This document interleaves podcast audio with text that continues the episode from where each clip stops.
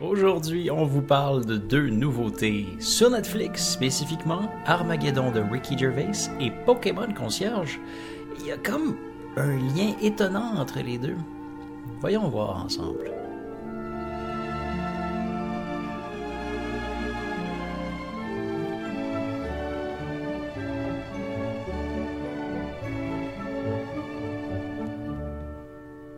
Hello Laurie? Bonjour Yannel. Très heureux de débuter ceci avec toi. On va l'appeler au plus sacrant, au plus sacrant deux points le balado. Euh, y a-tu besoin d'une autre appellation? Non, non, ça me va très bien. C'est ton projet cinéma. On est dans la lignée, c'est parfait. Ben, tu te joins à moi pour euh, ce volet du projet au plus sacrant, où est-ce que je fais des petites chroniques sur TikTok, euh, je fais des trucs en direct sur Twitch et tout. Mais je me suis dit, il n'y a rien de plus propice qu'avoir la personne avec qui on vit avec qui? Alors, ce serait toi, ça. On regarde tellement d'affaires ensemble. C'est le débat de tous les soirs. Qu'est-ce qu'on va visionner? Puis on n'a pas nécessairement les mêmes goûts. Du tout. Et j'ai pas la même connaissance que toi, qui est un petit peu plus cinéphile tout de même, mais on jase tellement des films en dehors. Euh, donc pourquoi pas le faire euh, devant micro? En dedans. en dedans? en dedans. Mais c'est ce qui va se passer. Ça va être simple. Ça va être fastoche comme tout. Et euh, on va euh, parfois analyser, parfois euh, se dévergonder la tronche. ah oui, ça va jusque-là? ben, ça se peut que ça... Non, je, je ne promets aucun dérapement.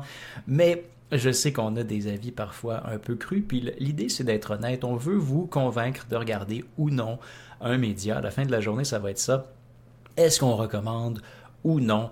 Euh, on va pas donner de notes, on va pas euh, associer des chiffres ou des étoiles ou des buckets de popcorn. Ah, moi, j'avais mis 10, adjectifs, puis mm. j'avais comme fait une note de 1 à 5 pour chaque euh, drôlerie, euh, action, psychologie. J'ai fait ah. toute ma liste. Écoute, c'est une méthode comme une autre.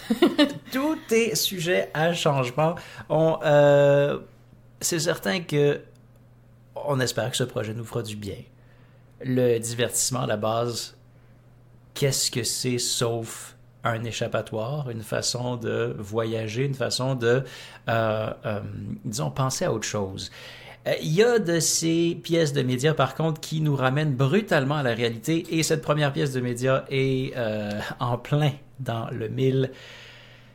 Est-ce que c'est bon? Est-ce que c'est notre confiture ou pas toute notre jam? C'est à voir. Armageddon de Ricky Gervais. C'est notre première discussion aujourd'hui. On a regardé ça hier à soir. Donc, euh, c'est ça cadre dans le, euh, la parenthèse du show puisque c'est une nouveauté. C'est bel et bien dans la section nouveautés de la plateforme de streaming Netflix. Apparemment, c'est sorti pour Noël, le 25 décembre pile. Ça dure une heure. Ouais. Short, but not so sweet. Euh, Ricky Gervais, on le connaît pour son allure provocatrice. Je pense que c'est au Golden Globes qui fait souvent des vagues euh, où est-ce qu'il roast des euh, entités d'Hollywood. il y a plusieurs projets derrière la cravate. Bien entendu, il est surtout connu pour la création de The Office, la version UK, que toi, tu avais vu la mini-série avant de t'embarquer dans, dans la, version américaine. Oui, mais j'avoue que je me suis plus attachée, j'ai gardé le souvenir euh, plus de Steve Carell puis de la version euh, américaine. Mais c'est quand même lui qui est à l'origine et pour ça, on lui doit euh, notre respect éternel. oui, et il fait des petites apparitions dans The Office américain aussi. Il me semble qu'il pop. Il fait, il fait au moins un caméo. donc, dès là, on comprend que le malaise, ça le connaît. Il a poursuivi ensuite avec d'autres projets que j'affectionne énormément. Euh, Idiot Abroad est un truc que je sais pas si tu as entendu parler de ça. Non. Il avait un pote euh, qui était un peu con-con, qu'on se le dise. Bref, je ne sais pas si c'était un personnage ou s'il était réellement absurde, euh, ce gaillard, mais il l'envoyait euh, en vacances un peu partout sur la planète avec son attitude de bouse et euh, sa, fermeture d'esprit et s'amusait énormément. Ça a parti avec une série de chroniques. C'est devenu une série. Euh, Ricky Gervais qui nous a au tout pondu Extras, qui est absolument délicieux sur l'histoire. Ben, là, c'est une équipe de, figurants. De, de, plus ou moins grande qualité et on suit leur pérénigration à travers les castings et les fêtes et les, et les, les shows elle est chaud et il y a toujours comme une célébrité dans chaque épisode. Euh, et c'est succulent parce que ces célébrités jouent leur propre rôle. Et c'est ça que j'apprécie dans les autres séries qui ont suivi, par exemple Life's Too Short, où est-ce que chaque euh, personnalité du showbiz euh, avait énormément d'autodérision et se présentait de... Alors Warwick Davis qui, qui apparaissait là-dedans, qui, qui jouait sa personne, mais détestablement, avec toutes sortes d'apparitions de, ça et là. Ça, c'est les projets que j'ai appréciés de Ricky Gervais. Maintenant, est-ce que tu veux parler de celui-ci et à quel point il t'a rendu bien à l'aise ou mal à l'aise? Je pense qu'avec Ricky Gervais, on ne peut pas se sentir à l'aise, puisque son objectif ultime, c'est qu'on soit toujours mal à l'aise ou à la limite de vraiment comme... Peut-être pas quitter la salle, mais il aime nous laisser sur un petit, euh, un petit euh, mix. Puis, si, euh, si Ricky Gervais devait me faire penser, si, si Armageddon, Ricky Gervais devait me faire penser à un plat, parce que j'ai décidé de, partir là-dessus. Ok, c'est désormais le segment au plus gourmand. Au plus gourmand, n'est-ce pas? Il serait un fish and chips euh, un petit peu oublié en cuisine dans un pub.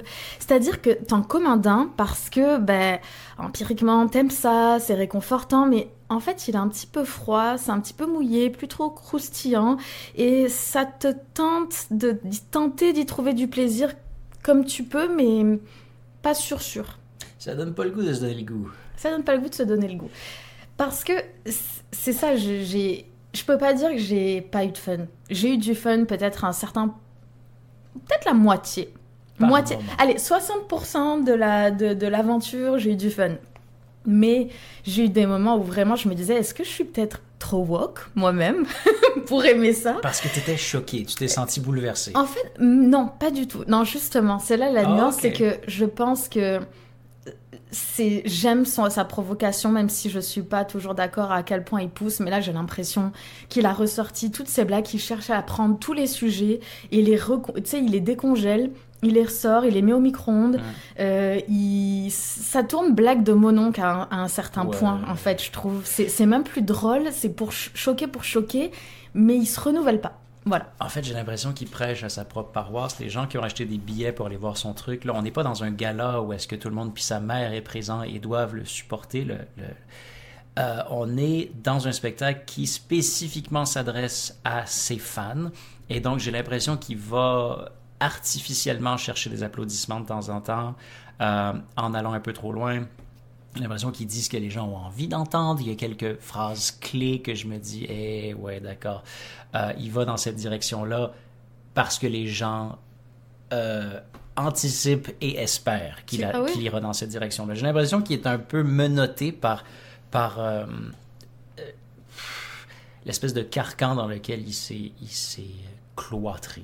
Est-ce que ça se dit, ça? Mm-hmm je pense qu'il est devenu lui-même une parodie de lui-même et il répète à plusieurs reprises qu'il joue un personnage sur la scène, qu'il n'est pas comme ça dans la vraie vie, mais que c'est bel et bien un personnage pour faire rire. Et en même temps, c'est une ligne fine parce que euh, c'est comme s'il dit des trucs choquants, il dit qu'il est un personnage, mais en même temps, sais, des fois, il, il reprécise true stories. C'est, là, ce que je vais dire, c'est vrai, mm. où il va nous parler de choses que clairement lui tiennent profondément à cœur, euh, notamment euh, le, tout ce qui est en lien avec les animaux.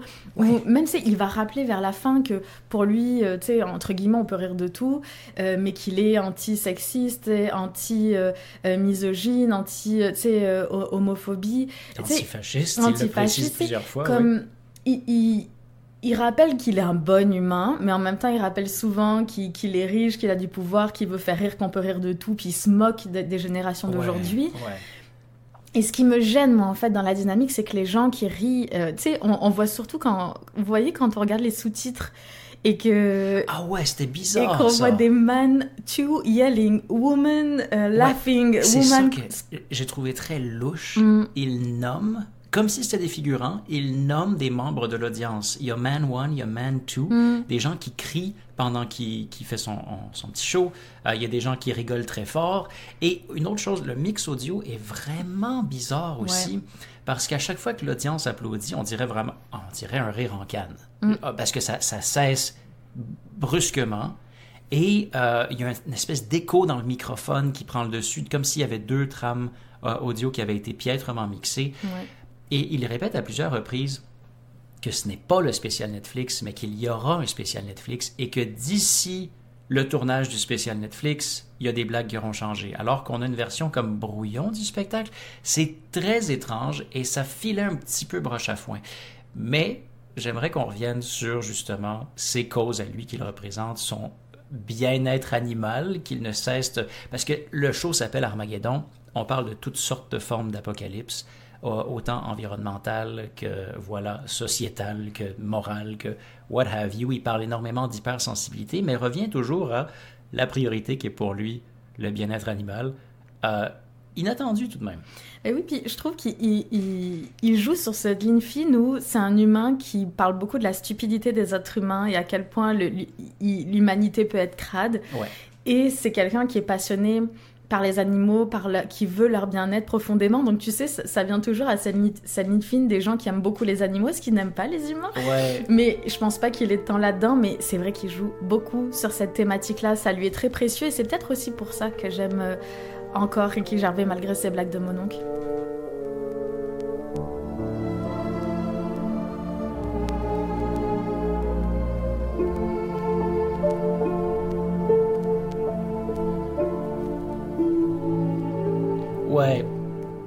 petite pause, on n'est pas encore parfaitement timé, ça c'est moi qui me suis lancé trop tard, mais, mais je pense qu'on pourrait, euh, n'empêche, conclure le segment précédent avec est-ce qu'on recommande ou pas.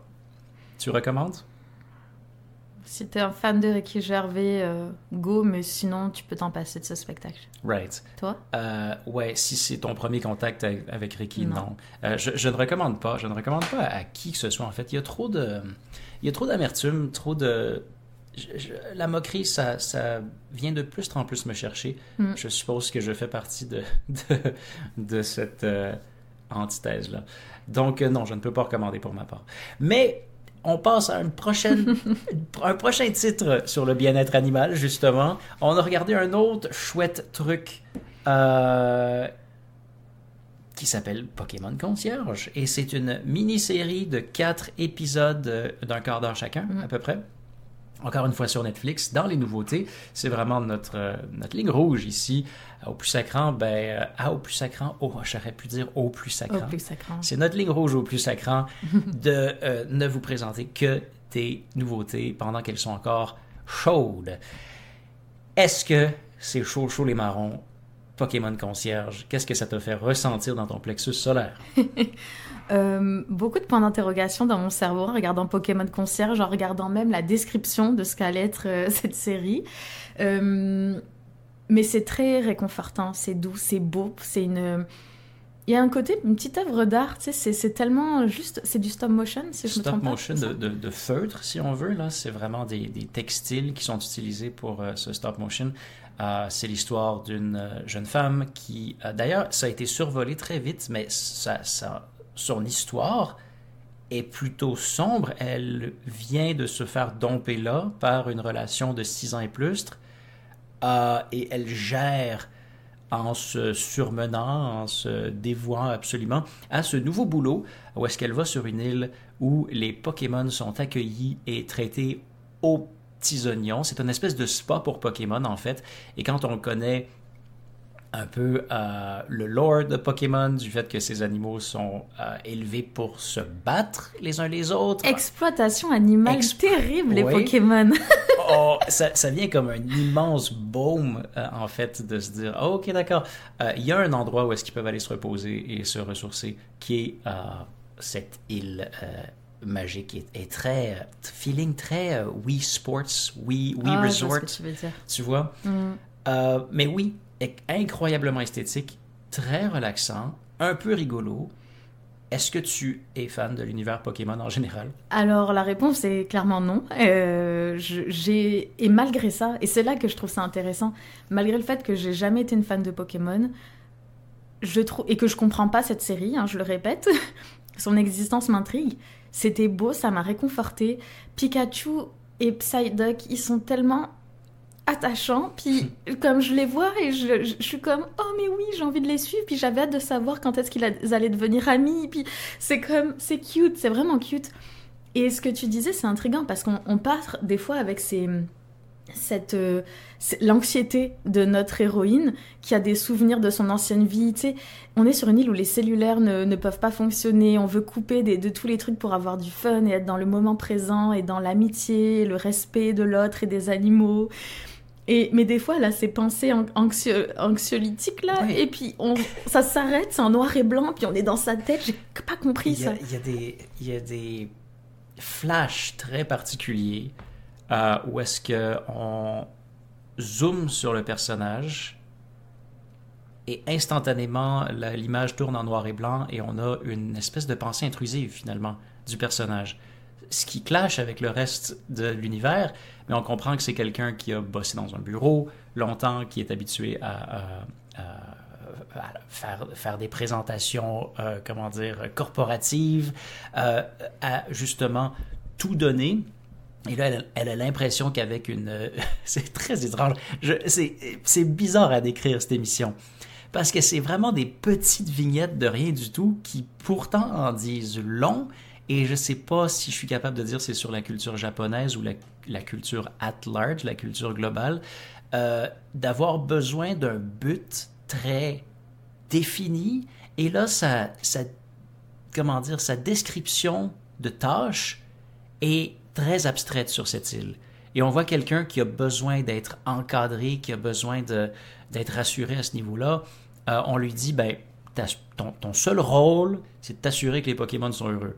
Mais là-dessus, j'aimerais quand même préciser que c'est ce que sa boss lui dit. Mais on la voit à plusieurs reprises faire le linge, balayer. Sure. Ce qui veut dire qu'elle a quand même, euh, elle a quand même des, des- des tâches désagréables à faire pour la communauté. Il y a des attentes. Il y a des attentes. Euh, si tu devais comparer cette euh, mini-série à un plat, Laurie, toi qui es si, si, si épicurienne, c'est un peu ton créneau aussi. Moi, le cinéma me passionne. Toi, ce qui te fait autant vibrer, c'est la bouffe. Alors raconte un peu. Eh bien, si euh, Pokémon Concierge était un plat, ce serait un pudding, mais pas n'importe lequel, celui du jeu Sushigo. Je vous invite chaleureusement à le googler si vous ne le connaissez pas. Très jeu. Euh, c'est très spécifique, je sais, mais c'est parce que euh, ce pudding-là, il est adorable, il est attendrissant, il a un petit visage. Euh, c'est une petite œuvre d'art en soi, on va se le dire, comme Pokémon Concierge. Il y a le flan, il y a le coulis de chocolat, il y a la fraise, donc tous les ingrédients pour... qui sont agréables, mais c'est aussi des consistances différentes, des textures, tout comme Pokémon Concierge a, a toutes ses feutres et ses, et ses os, etc. Avec, on voit qu'il y a du travail là-dedans. Ah mais oui, l'eau, l'eau, c'était la seule chose qui n'était pas animée. Je pense que c'était vraiment de l'eau, comme les cascades et les lacs et les. La mer, non, ça n'en était pas. Ah, la mer, je ouais. pense pas. Mais euh, tu gardes ces puddings sur trois parties dans Sushigo euh, et en fonction, tu gagnes ou tu perds 5 points et parfois ça fait rien du tout. Donc c'est chouette, euh, ça ajoute un petit peu de, de piment, mais est-ce que ça avait vraiment besoin d'exister? Waouh! C'est un miracle que cette série existe. Et la question que je me posais tout le long du visionnement, c'est est-ce que cette série pourrait exister, mais dans un autre contexte que Pokémon? Pourquoi ont-ils choisi Pokémon? Parce que j'ai l'impression que c'est quelque chose qui aurait pu créer son univers à part entière.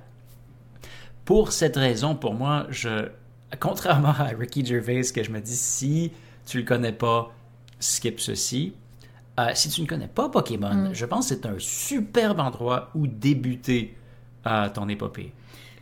Je, je comprends euh, tout à fait. Puis euh, je, je me demandais, est-ce que tu as l'impression que ça s'adresse à, à des enfants, à des adultes? Parce qu'il y a, y a cette introduction justement qui est très dark d'une fille qui se fait domper, qui, qui travaille trop. Qui passe une horrible semaine Oui, et choisit de changer complètement de cap, de d'accepter ce nouveau boulot. sur une île avec des Pokémon, mais tu sais, on a des, des choses qui sont pas adaptées à des très jeunes enfants comme Non. discours, mais parallèlement, c'est très très enfantin, naïf, beau, innocent, mignon, avec des ouais. belles valeurs, une petite morale. Donc, tu penses que ça s'adresse à qui? Oui, je pense que les adultes s'y reconnaîtront et euh, et en fait, c'est- une forme de, de fantasme de se dire waouh, quelle Mm. belle situation, quelle opportunité de décrocher, déconnecter complètement. J'envie ce- cette protagoniste. Je trouve euh, cette série géniale et euh, ouais, ça m'a fait du bien. Oui. Ça m'a adouci l'âme. Moi aussi, puis tu sais, je fais de la projection euh, sur les animaux en général, parce qu'on en rigole, mais pour recréer le lien entre les deux, c'est que je, je comprends pas à nouveau le. le tu sais, si- D'où est tirée cette idée-là Je, je, je n'ai pas trouvé, j'ai essayé de rechercher, j'ai pas trouvé.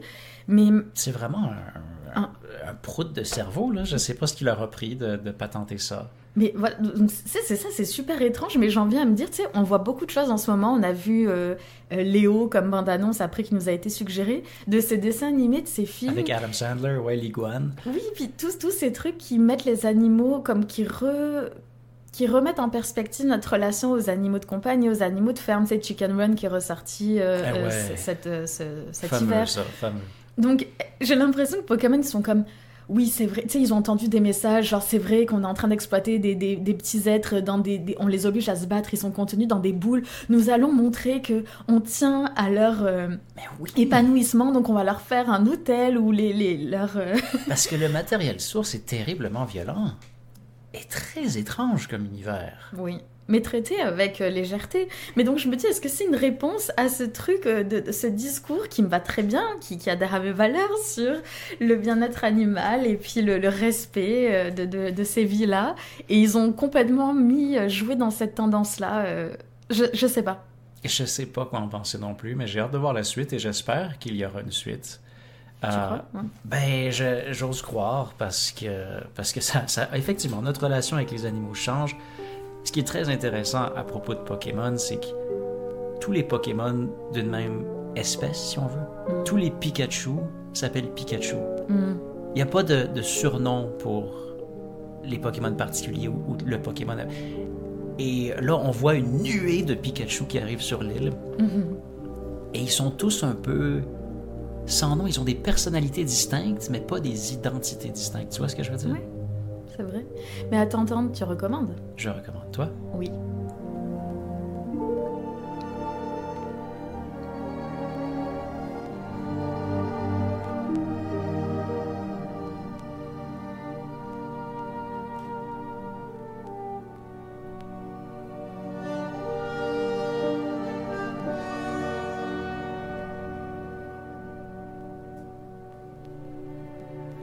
Eh bien, bonne chance. Merci d'avoir écouté euh, ce nouveau volet d'Au plus sacrant.